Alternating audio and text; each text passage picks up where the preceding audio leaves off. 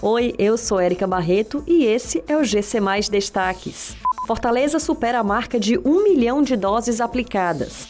Mais de 300 pessoas em situação de rua foram atendidas pelo Caminhão do Cidadão.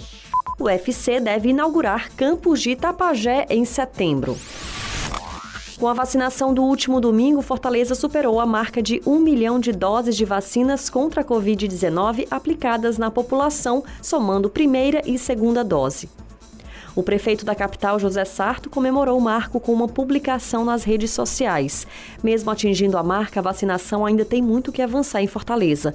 Nesta segunda-feira, o atendimento da população acontece em diversos pontos, entre os Cucas, a Arena Castelão, o Centro de Eventos, postos de saúde e policlínicas serão atendidas as pessoas que nasceram nos anos de 1961 e 1962.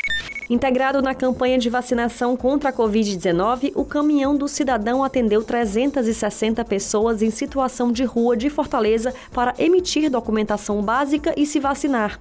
Iniciada no último dia 31 de maio, a ação itinerante é uma parceria entre a Secretaria da Proteção Social, Justiça, Cidadania, Mulheres e Direitos Humanos e a Secretaria Municipal de Saúde.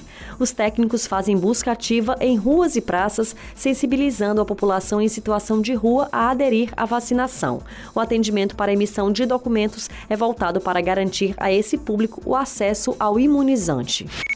O novo campus da Universidade Federal do Ceará, no município de Itapajé, chamado Jardins de Anitta, deve ter suas operações iniciadas já em setembro de 2021. Inicialmente estarão em funcionamento três cursos de graduação tecnológica: Segurança da Informação, Análise e Desenvolvimento de Sistemas e Ciência de Dados. As graduações com foco na área de tecnologia da informação foram resultado de pesquisa sobre quais seriam os cursos mais apropriados para a instalação do campus cuja ideia inicial era de ofertar licenciaturas. Com o início das primeiras turmas em setembro, deverá ser utilizado como processo seletivo de modo extraordinário o SISU realizado no meio do ano a partir das notas obtidas no último Enem. Essas e outras notícias você encontra em gcmais.com.br. Até mais.